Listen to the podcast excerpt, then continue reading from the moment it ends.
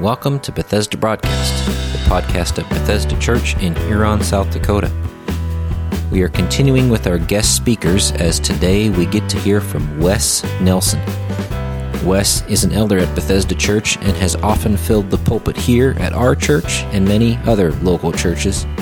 Today, Wes will be speaking on the story of Naaman from 2 Kings chapter 5. We encourage you to open up your Bibles and follow along with Wes. This morning, we are in 2 Kings chapter 5. And what's going on at this point in history, it's about 850 BC, give or take. It's far enough back, I don't think it really matters. I don't think anybody remembers and can correct me. But uh, it's roughly 850 BC, 850 years before Christ is born. Joram, some of your translations may say Joram, some may say Jehoram. In either case, it's a son of Ahab and Jezebel, who is king of Israel, the northern kingdom.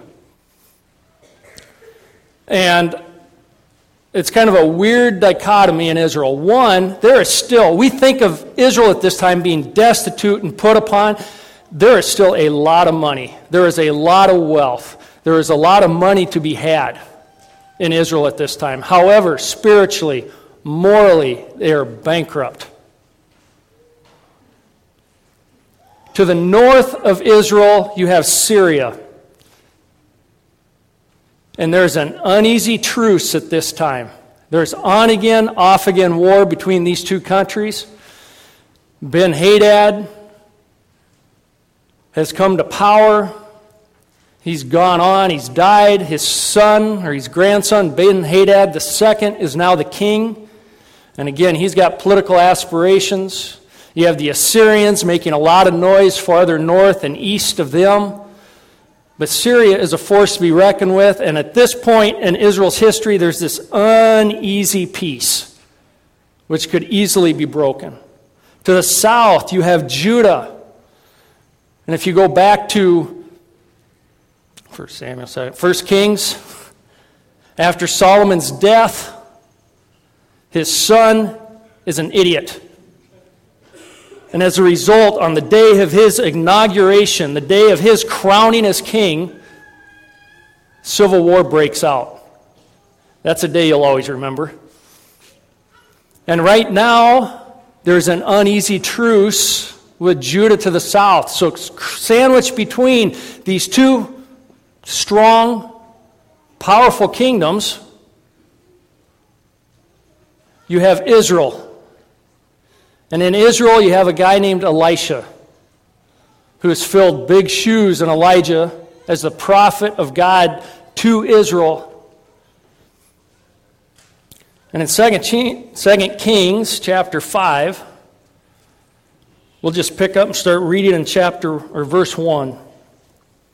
Naaman, commander of the army of the king of Syria, was a great man with his master and in high favor, because by him the Lord had given victory to Syria. Let's just stop here.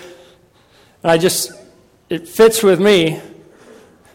Who would think that God would raise up three Muslim attorneys to defend a Christian in the train station? Why would God raise up Naaman the Syrian and give him great victory over Israel to further a pagan king like Ben Hadad II? I don't know. But we know that it happened because it's here. Naaman was a great man with his master and in high favor because by him the Lord had given victory to Syria. He was a mighty man of valor. Naaman's powerful. He's respected and honored by one of the five most powerful men in the world at this time. He answers only to Ben Hadad. His name is the source of fear and loathing around the region. He's a leader of men. He leads men into battle who are willing to die for him in the cause of Syria. He's ruthless, he's brutal in battle. There's very little, if any, mercy shown to the prisoners and the peoples he defeats. And he's become fabulously wealthy from the loot, from the spoils of war, much of, when, much of which has been taken from Israel, from the northern border towns. Now remember, right now this isn't happening. There's an uneasy truce. All this is going on with Naaman, but here's the caveat he was a leper. Now, I'm not talking about a spotted member of the cat family. He was a leper. He had leprosy.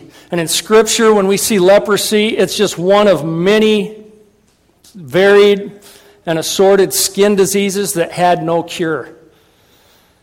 You know, when you say you have cancer, well, what's that mean?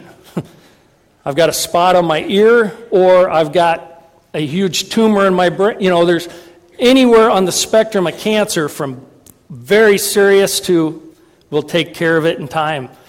That's the way leprosy was. In Israel, any form of leprosy resulted in you being a social outcast. You were not allowed to live in town. You were not allowed to live in a home with your family. You were, not, you were just out there relying on the goodness of others. And the rest of the region, it kind of depended on who you were as to how you got treated.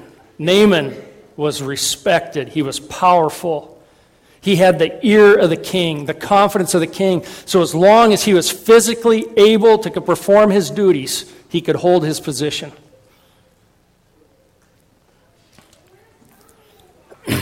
Verse 2 Now the Syrians, on one of their raids, had carried off a little girl from the land of Israel, and she worked in the service of Naaman's wife. She said to her mistress, Wouldn't that or would that my Lord were with the prophet who is in Samaria, he would cure him of his leprosy. Why would she say that?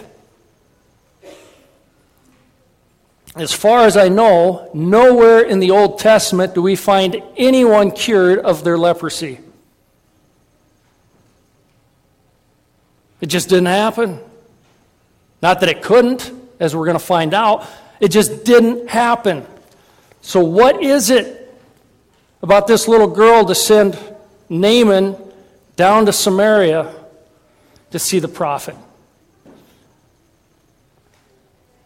The king of Syria. So Naaman went and he told his Lord, Thus and so spoke the girl from the land of Israel. And the king of Syria said, Go now, and I will send a letter to the king of Israel. Do it. You're far too valuable to me. Let's get this thing done. So Naaman went, taking with him 10 talents of silver, about 750 pounds of silver. That wasn't in his pocket. 6,000 shekels of gold, about 150 pounds of gold, and 10 changes of clothing. And he brought the letter to the king of Israel, Joram, son of Ahab.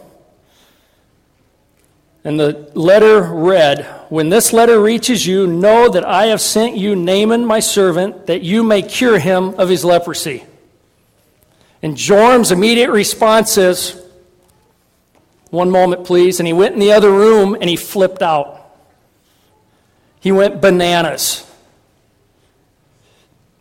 What can I do for this guy? And why is he, why is he worried? Only consider and see how he or Ben Hadad is seeking a quarrel with me. They're looking for a reason to invade us, to break the truce, and take us all. It's an excuse, it's a trick. Who am I to give or take life? For a guy who did not worship Yahweh, he had a fairly good understanding of his own limitations. But when Elisha, the man of God, heard that the king of Israel had torn his clothes, he sent to the king, saying, and once again, how would Elisha hear? Either it was gossip or maybe God revealed to him, but when the king is troubled, everybody around is troubled. You know, nobody rests easy until the king is in a good mood. Elisha says, Why have you torn your clothes? Let him come now to me that he may know there is a prophet in Israel. Not that there's just a prophet in Israel. There were lots of false prophets in Israel. Let him know that there is a prophet of Yahweh, a prophet of Creator God in Israel. So Naaman came with these horses and chariots and stood at the door of Elisha's house. So you can just see this. And now this is in Israel, where if you are a leper, you're not even allowed in the gates. And now he's standing at the door of the house of Elisha.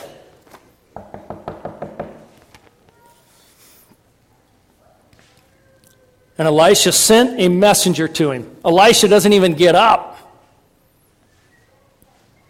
Wherever he's at in the house, he doesn't even get up to come out and talk to him. He sends a servant to speak to one of the most powerful men in the world. This guy doesn't talk to anybody but the one in charge. You know how it is when the salesman shows up? The experienced ones ask this first Who's the boss? Because they don't want to run through their spiel twice. They want to talk to the one who's capable of spending money and making decisions. This Naaman talks to those people only. And yet the servant of Elisha comes to the door.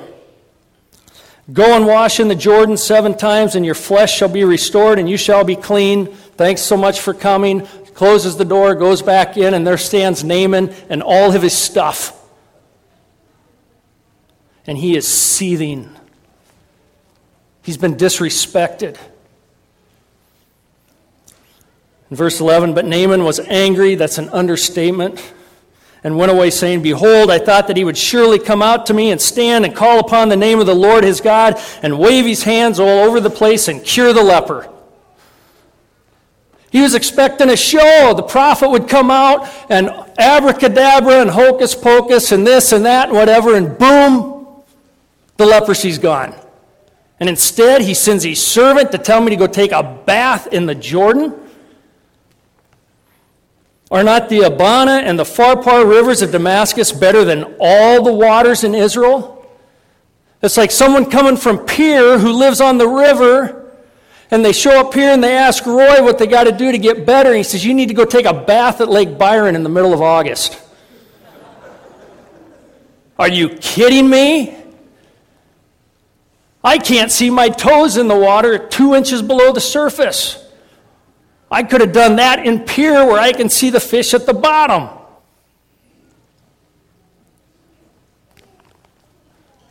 And Naaman is furious. So he turned and he went away in a rage. We're going home. This is dumb. We wasted our time.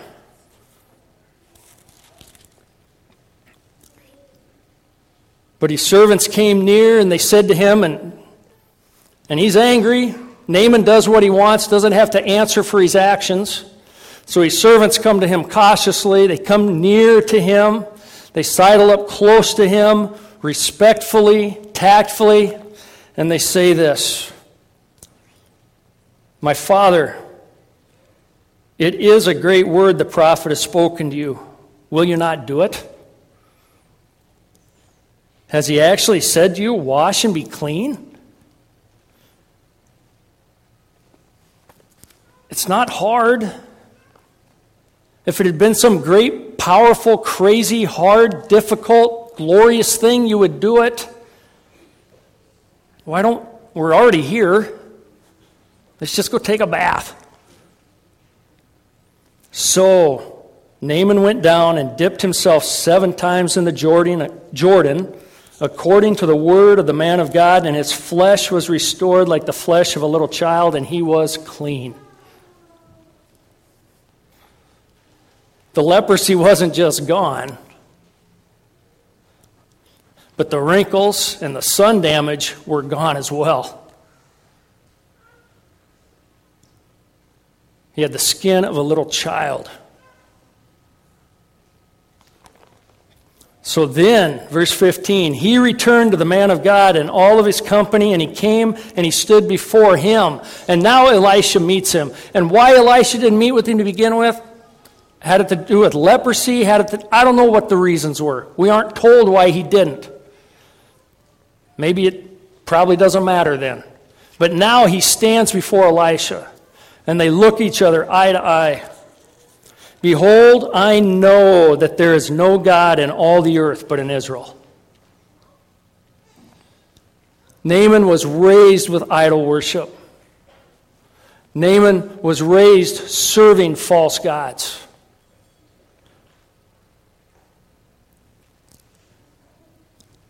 He experiences God's healing, and now he knows there is no God in all the earth but in Israel. So accept now a present from your servant. But Elisha said, As the Lord lives, before whom I stand, I will receive none. And Naaman urged him to take it, but he refused. So Naaman said, If not, please let there be given to your servant two mule loads of earth, for from now on your servant will not offer burnt offerings or sacrifice to any God but the Lord. And again, there's a cultural thing here. Every geographic location had its own gods. As you read through the Old Testament, it talks about the Baals. Every piece of property had its own Baal or its own little god to provide for and care for that piece of property. And so Naaman has still got all this pagan thinking. He, remember, he's new. he's two hours into this relationship with Yahweh. He's still learning. He's got a lot, long way to go. But he says, Let me bring some dirt back. Because if I bring dirt back, then I know I can bring God back with the dirt. Not the way it works, but he's, he's getting there. All right? And so Elisha agrees. And he says, Oh, but, but, but wait, there's one more thing. There's one more thing. And Naaman's already thinking ahead.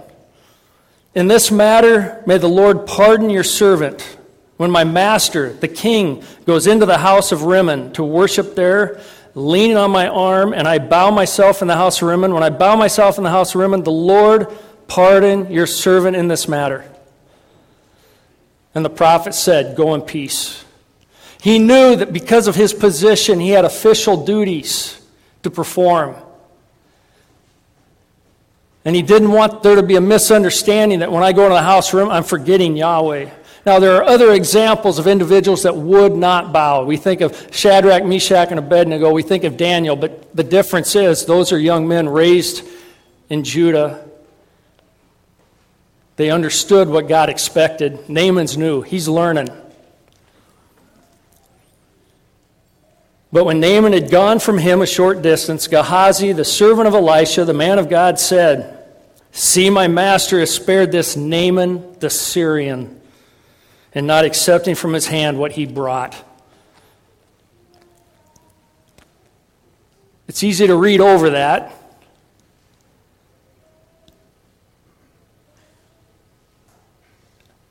Naaman the Syrian. You can almost hear the disgust dripping off Gehazi's tongue. He's not a Jew. He doesn't deserve this. He shouldn't have this. He's Naaman the Syrian. Perhaps Gehazi has family members killed or enslaved as a result of Naaman's armies coming into Israel. Most certainly, they've lived under the fear of Naaman and his armies. Naaman the Syrian. As the Lord lives, I will run after him and get something from him. He has gotten wealthy off our backs, and I'm going to get something. Is the motivation pure greed? Perhaps. If I put myself in Gehazi's shoes, maybe it has less to do with greed and more just an anger or a bitterness for what has been inflicted on my people. So Gehazi followed Naaman, and when Naaman saw someone running after him, he got down from the chariot to meet him and said, Is all well? And Gehazi said, All is well. My master sent me to say, Well, there's a lie. There has just now come to me from the hill country of Ephraim two young men of the sons of prophets. There's the second lie. Please give them a talent of silver and two changes of clothes. Naaman said, Be pleased to accept two talents of silver. And he urged him and tied up two talents of silver in two bags and with two changes of clothing and laid them on two of his servants, and they carried them before Gehazi. And when he came to the hill, what hill? The hill of Samaria, where the city of Samaria is built. It was just known as the hill. When they came to Samaria, the hill, He took them from their hand and put them in the house, and he sent the men away, and they departed. He went in and stood before his master, and Elisha said to him, Where have you been, Gehazi? Kind of like when you know your kids have been up to something, you may even know what they've done. You don't really need to ask, but you want to hear it from their mouth.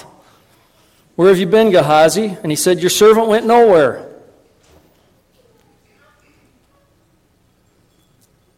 That's the dumbest lie yet. As you get into chapter 6 and 7 and you read about Elisha, he was a guy that knew what was going on before it was going on. You didn't lie to the guy and get away with it. And his servant, the guy who's been with him for I don't know how long, hopefully not more than three hours, if he doesn't know who he's lying to. Your servant went nowhere. But Elisha said to him, Did not my heart go when the man turned from his chariot to meet you? Was it a time to accept money and garments, olive orchards and vineyards, sheep and oxen, male servants and female servants? Therefore, you know, this wasn't about money. This wasn't about advancement. This wasn't about making a name for ourselves. That's not what this was about, Gehazi. So therefore, the leprosy of Naaman shall cling to you and your descendants forever.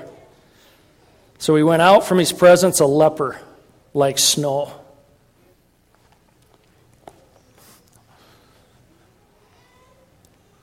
So what? It's a story. I believe it's a true story.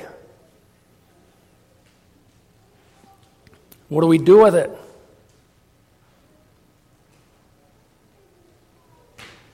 If it's just a story to tell our kids, it's not enough. Naaman was a proud man. He's a powerful man. But his leprosy was something he could not do anything about. His power couldn't fix it, his money couldn't buy a cure. His position wouldn't bring healing. There was nothing he could do. He was stuck. So he goes where the only hope was. And I'm sure he'd tried other cures. I'm sure he'd been other places and done other things.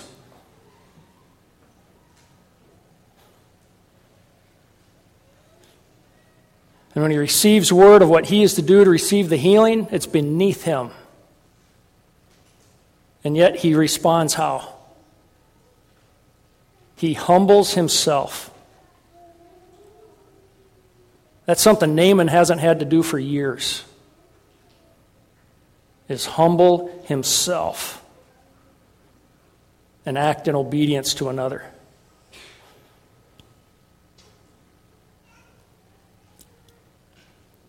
It appears that he experiences a genuine change of heart when out of his humble obedience, the humbling of himself, that he receives the mercy and the grace and the healing from only Yahweh, the only one that could provide it, the only one who could give it.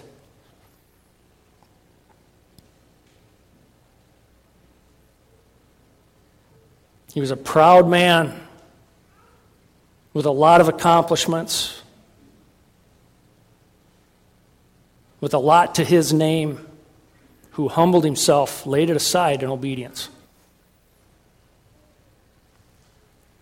And then you have Gehazi. He too is a proud man. He's one of God's chosen people. I've got all the answers. You ask the question, and I can give you the answer, and maybe even a the general direction of the scroll of the law to tell you where it's at. I've been with the prophet Elisha. I know what's going on. I may not have much, but I've got the answers.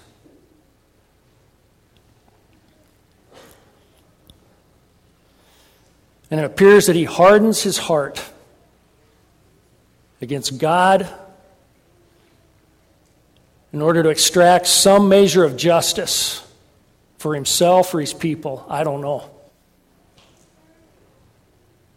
But rather than humble himself in obedience, he hardens himself, he bows his back. Who are you?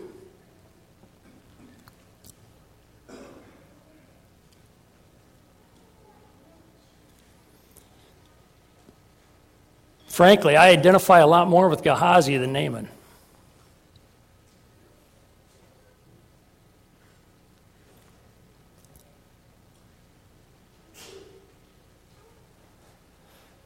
In part because, you know, I've always answered to somebody else. I've never carried that kind of weight. But also in the fact that I grew up in a home with mom and dad who knew and loved Christ who did their level best to raise each of their kids to do the same. I've got the answers. And yet, the same thing required of Joe Pagan, who knows nothing about God, is the same that's required of me, that seemingly knows everything, is to humble myself in obedience before our Creator. Isaiah says it in Isaiah 45, verse 23, and then Paul quotes it and kind of fills in the blanks in Romans chapter 14, verse 11, and again in Philippians 2, verse 10. And he says, Every knee will bow, and every tongue will confess Jesus Christ is Lord. So the question is, Will you do it of your own accord in this life? Or will you bow your knee at the judgment, forced to do so?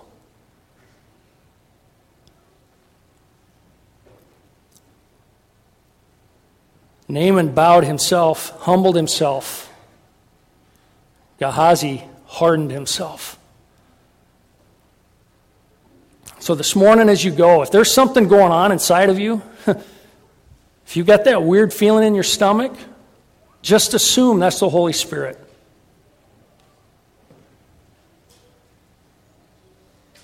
Don't try to pass it off as something else. Just assume that that is God working in you. And if there are questions that you have and you're like, I want to make sure I got this right. I want to make sure I'm clear. I want to grab me, grab Roy, grab the person down the pew. If they don't have the answer, they'll find someone who does. You want to get this right. We need to get this right. Let's pray.